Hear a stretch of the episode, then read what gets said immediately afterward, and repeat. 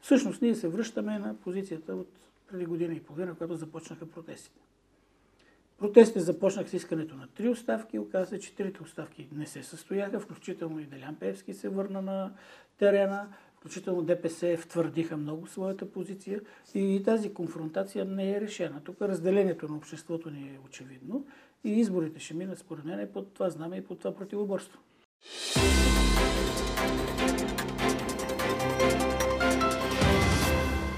За трети път през тази година ние за вас трябва да помислим и изберем кой да управлява България. Този път обаче трябва да изберем и президент. Какви са нагласите на хората, какви са нагласите на гласоподавателите само месец преди извънредния пореден вод?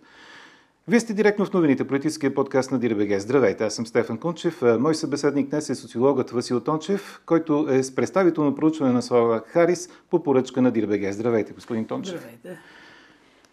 Отчитате ли промяна в желанието на хората да гласуват на предстоящите президентски парламентарни избори на 14 ноември в сравнение с предишния вод на 11 юли, когато избирателната активност беше безпредседентно ниска? Има някаква промяна, има някакви тенденции, които са отчетливи, но тази промяна така не е генерална, така че да проформатира политическото ни пространство. И трябва да отбележим няколко неща. Едно е стабилизация на традиционните партии, така както някои ги наричат нали, партии на статуквото. Водещите партии имаме предвид ГЕРБ и БСП. Това идва на фона на това, че два парламента не успяха да излъчат мнозинство, до известно разочарование от е, тях и на тази база да известна стабилизация на, на тези партии. Може би и ДПС трябва да включим в тази група, това ще видим на изборите. И от друга страна, при разпределение така съществено на гласовете на партиите, подкрепени от протести, от протестния вод, както го наричаме, нали, там се появи един нов сериозен субект, който така привлича общественото внимание и който взима от, практически от всички останали плюс и някакво надграждане на хора, които не са гласували на, на миналите избори. Така че какъв процент можем да очакваме към днешна дата на хора, които ще цяло, гласуват да кажем, на 14? вота в някаква степен малко нараства, може би, на протестния, от протестния вод, но не достатъчно, за да могат да получат това, което те постоянно твърдят, 121 депутата, нали, и така. Просто там трябва да участва и някой от партиите. Въпросът беше колко от гласоподавателите като цяло ще очаквате да отидат на, в избирателните секции? Тук са, тук са ясни параметрите, които получаваме. 55% от хората казват, че твърдо са решили да гласуват и ще отидат да гласуват. Това прави някъде между 3 милиона, 3 милиона и 100 хиляди души. На миналите избори гласуваха 2800 хиляди. Откъде идва тази разлика? Това желание на хората да се явят? На гласуваха 3 милиона и 400 хиляди души.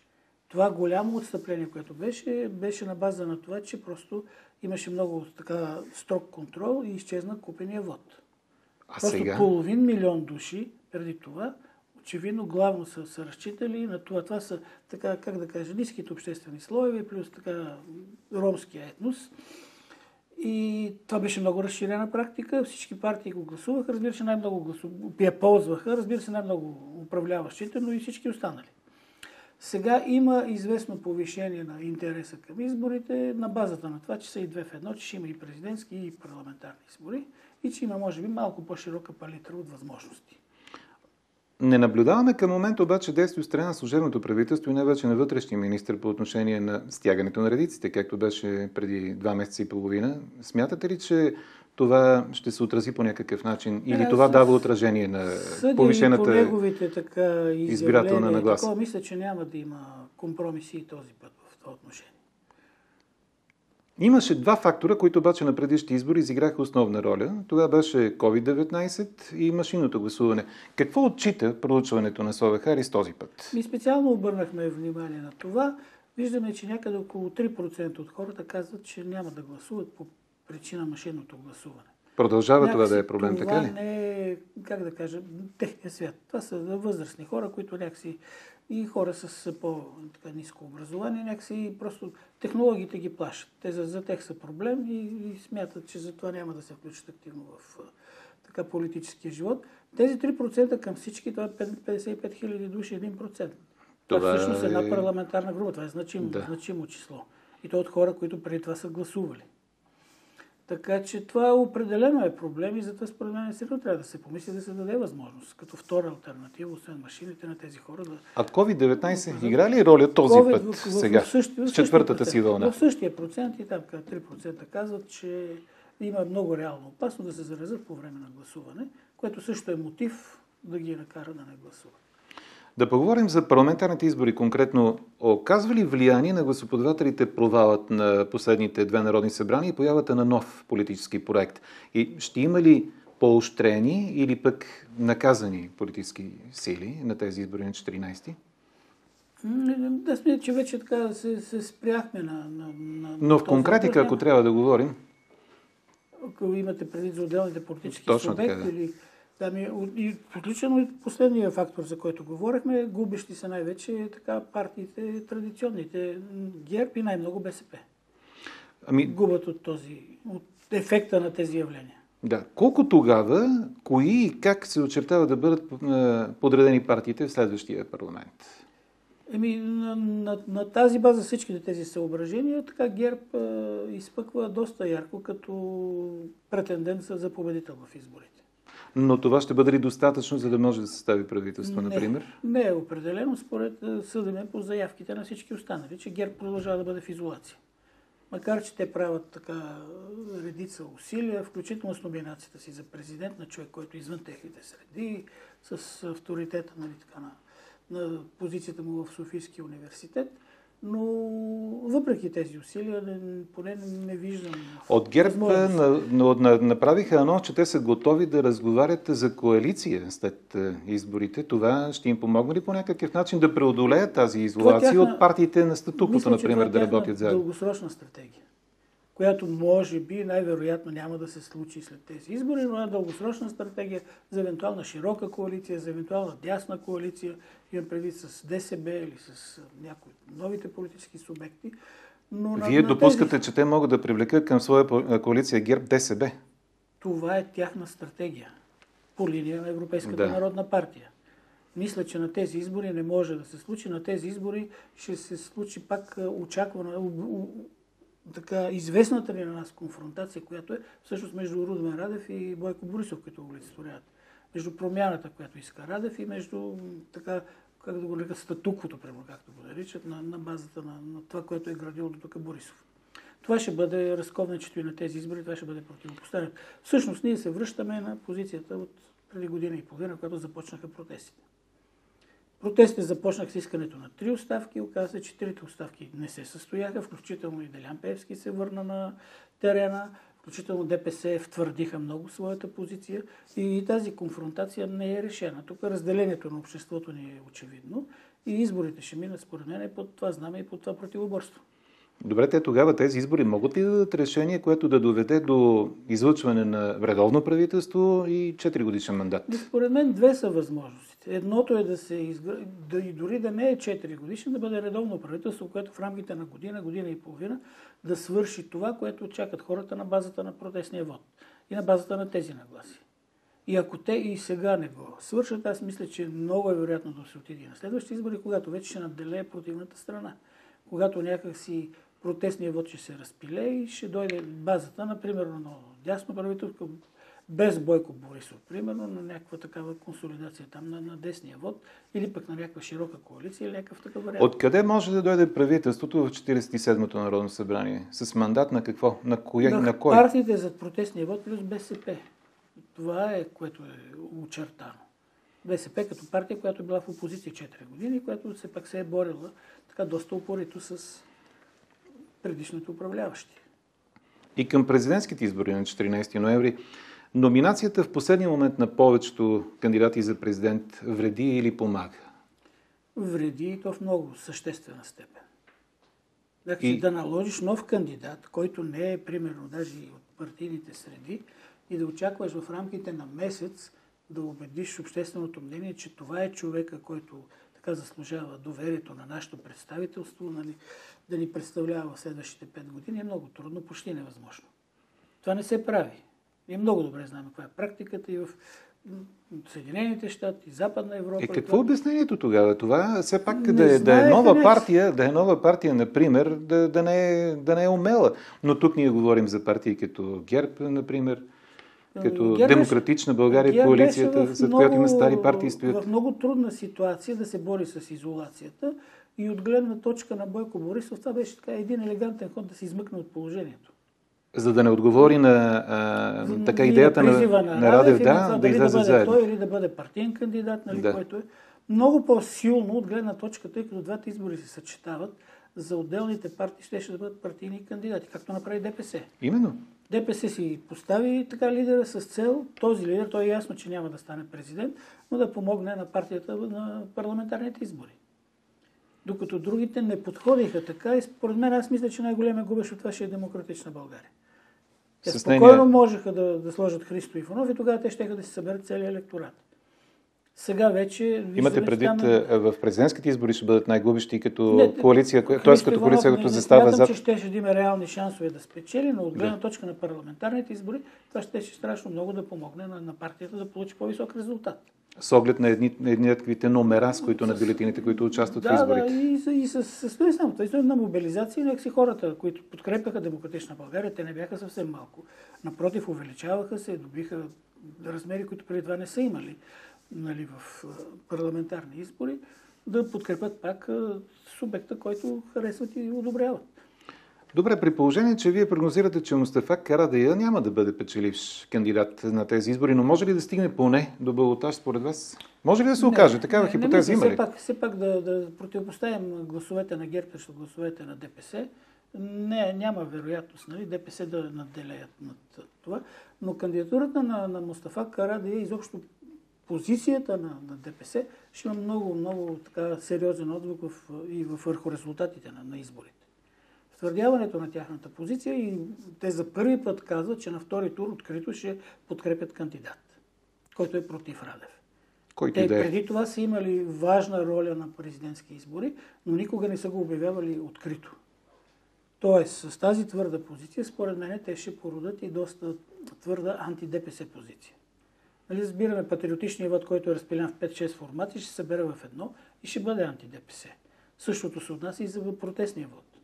От тази гледна точка, мисля, че позицията на Радев на евентуален балотаж, какъвто смятам, че ще има, ще бъдат много подобрени нали, от е, позицията и от поведението на ДПС. Значи ние приемаме, че Румен Радев е кандидатът фаворит на тези избори, на така този етап, да, определено можем да кажем, че той е фаворит, но не можем да кажем, че изборите предварително са решени, тъй като, не знам, винаги могат да се направят много съществени грешки, които да... А откъде могат да дойдат тези грешки, например? И от коя Лично страна? От екипа на, мнение на Румен Радев? на- Или? От, от екипа на Румен Радев и от това лично на мен, според мен е така от много, много твърда и взимане твърди крайни позиции. Все пак на този етап... Той сякаш се предпазва в последно Мисля, време от да. заемането на такава крайна мисля, мисля, че да. позиция. Мисля, че от тази гледна точка е много по-мек, много по-така някакси отворен към по-широк кръг диалог или обществени маси, което мисля, че е правилна насока от негова гледна точка. Ако се стигне до втори тур на президентските избори, кой срещу кого ще се изправи и на чия подкрепа може да разчита? От едната страна ще бъде Румен Радев, разбираме. На другата страна, коя е според вас и от едната очакваната? страна те са се заявили много ясно. Това са ГЕРБ и ДПС, които са сериозни партии, са сериозни структури, които ще могат да изкарат сериозен вод. Тоест опонента в тези избори на Румен Радев, реалния е професор Греджиков, така ли? Да, да, определено. Който ще може да разчита след това на втори тур на подкрепата И от всъщност ДПС. Това, което той прави и залага от сега е да и флиртува главно с десните избиратели, за да може освен ГЕРБ и ДПС да, да, да прибере към себе си и десни избиратели, за да може да стане реален конкурент. Но в това отношение той трябва да отговори на много сериозни въпроси, на които не отговаря към този момент. Да ги припомним тези въпроси. Един от тях като че ли е кандидат ли е той на ГЕРБ, на който той отговаря не. Тук, тук няма две мнения, не може да има. Нали? Други са съдебната реформа, безспорно. Отношението към Гешев, отношението към тези корупционни скандали, които изобщо се потулиха и там много, много е дълъг списъка, на който той трябва да вземе позиция, а не просто да каже, че по форма аз съм за диалогичност. Да, до тук окей, но все пак страната има много конкретни неща, конкретни проблеми, които трябва да се решат, които президента не може да няма отношение, не може да няма мнение. Да поговорим и за доверието на хората от вашето проучване, което става ясно. Какво е тяхното отношение към второто служебно правителство и какви са очакванията за честни избори? На второто служебно правителство се гледа като продължение на първото. И там одобрението е доста високо. То всъщност спрямо неодобрението е две към едно. Тук има безспорно отчитане и на партийни пристрастия, но хората, които го подкрепят и които виждат в него някаква стабилност, която е така нужна на държавата, са много повече от тези, които са разочаровани или нямат доверие. И на тази база така, на, на въпроса ви те очакват, че то ще се справи и ще успее да проведе и този път едни нормални и така и чест, сравнително честни избори. При предишния ни разговор, който беше преди първите извънредни избори, които бяха на 11 юли, коментирахме това, че служебното правителство дали ще бъде донор на министри. Оказва се, че то ще бъде донор на нова партия, както и сега с продължаваме промяната. Пак ще задам този въпрос. След тези избори може ли да се окаже, че второто служебно правителство може да се възприеме като донор на министри за едно редовно такова? След 14 ноември. Това не мога да кажа от сега, тъй като не знаете, практически те не се водят и разговори, както разбрахме. Всички чакат да видят резултата, да си видят позициите и след това да влязат в някакви разговори. Лично моето мнение е, че ако се състави правителство от противен вод, би било много полезно за това правителство и добре да се вземат част от хората и от лицата, които сега са в кабинета и които сега правят добро впечатление, включително за премиера Стефан Ярев, който така личното ми мнение, че се представя доста добре като балансьор, като човек, който успява да, да, така, да, да, да тушира проблемите и да излезе с позиция по много важни въпроси. Това довежда въпроса за доверието на хората към политическите лидери и към представителите на политическата класа. Какво показва вашето проучване в тази посока? На кого хората имат доверие? Еми, общо взето тук има и доста сериозни партийни пристрастия. И, но, но въпреки това, безспорен лидер в това отношение е президента Румен Радев с доста, доста по-високо така, одобрение от останалите политици, включително Илияна Йотова, виждам излиза. Това не е ли, място, да, което... това не е ли попадение, защото аз до сега не, не си спомням да сме срещали в такива проучвания. Някакси тя седеше в сянката в президентската институция и даже като че ли не, не беше из, изтиквана нали, в, в такава позиция, но очевидно сега и президентските избори и участието и в в тях като кандидат вице-президент и така изтеква доста, доста високо. Това поставя ли на така на преден план вече и значението на кандидата за вице-президент? Защото и е, хората, които застават на втора позиция след основния кандидат, вече сякаш имат значение. Да, да, определено. Определено и то се вличи не само при е, тази президентската двойка до сега, но и при, при новите кандидати се потърсиха такива съчетания, които да, да допълват кандидатурата. Не просто вице-президента да е някаква формална сянка, както сме свикнали от предишни години, нали, президентски кампании. Това показва още веднъж, че Иляна Йотове е кандидатът фаворит за вице-президентската позиция, така ли? Да, да, освен това тя прави една много важна връзка на, на Румен Радев с партията, която го издигна на миналите избори. Която като че ли така от последното му поведение и позиции се поразкъса, а пък тя определено му е много важна тъй като няма друга партия с изградени така ясни структури в цялата страна, от които, партиите, които го подкрепят, освен БСП. Добре, а БСП в крайна сметка, можем ли да кажем, че тя твърдо застана вече за тази кандидат президентска двойка, защото в един момент имаше някакви а, такива Мисля, думи, че, че ще да, има допълнителни сега да има, номинации. Да, да, да, да прехвърчат искри между двете страни, но БСП няма абсолютно никакъв шанс без Румен Радев и аз мисля, че... Тоест взаимовръзката вече е променена, така ли? го фиксираме и тук, че се подобрява, просто БСП е в зависимост. Резултата на изборите на БСП е в зависимост от резултата на Румен Радев. Активността, която се очаква да е по-голяма и да дойде на базата на президентския вод, всъщност, според мен, президентския вод на първия тур ще помага в много голяма степен и ще влияе върху ще прелее гласове върху парламентарните партии, които го подкрепят. Така ли? Всички, които са е. заявили подкрепа за Румен Радев, се очаква да получат... Когато отидат, нормално е да, да гласуват. Нормално е това да ги накара да отидат дурните и съответно да подпомогнат партиите, които стоят зад него. На първо място това е БСП.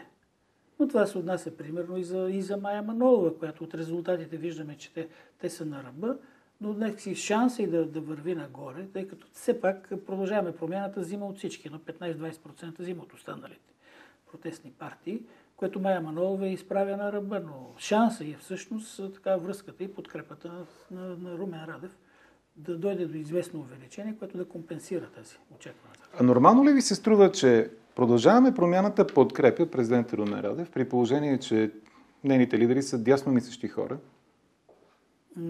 Напълно нормално е. Ние виждаме това, което се случи тук с тази конференция, която беше много важна за нас с присъствието на Тимерманс, който се оказа, че ангажира, за зеления преход имате с зеления преход, зеления преход в България, нали, да. от толкова така висока европейска позиция, че това са политики, които са шанс за България. Това е модернизация, това е промяна на цялата структура на економиката, на енергетиката. И нямам, България няма друг печеливш ход, освен да тръгне по тази линия. И в това отношение просто на нас са ни трябва, трябват хора компетентни, които да могат да измъкнат и да проведат тези реформи и да наложат тази линия. В това отношение все пак е, момчетата или там бившите министри от Продължаваме промяната показват доста добри заложби, за разлика от предишното управление. Благодаря ви за този разговор. Нека накрая да припомним, че цитираните данни са от представително за пълнолетното население на страната проучване, проведено от Сова Харис периода 5-12 октомври тази година сред 1010 български граждани по метода face-to-face интервю в дома на респондента. Изследването е по поръчка на Дирбеге. Това беше всичко за днес. Вие бяхте директно в новините.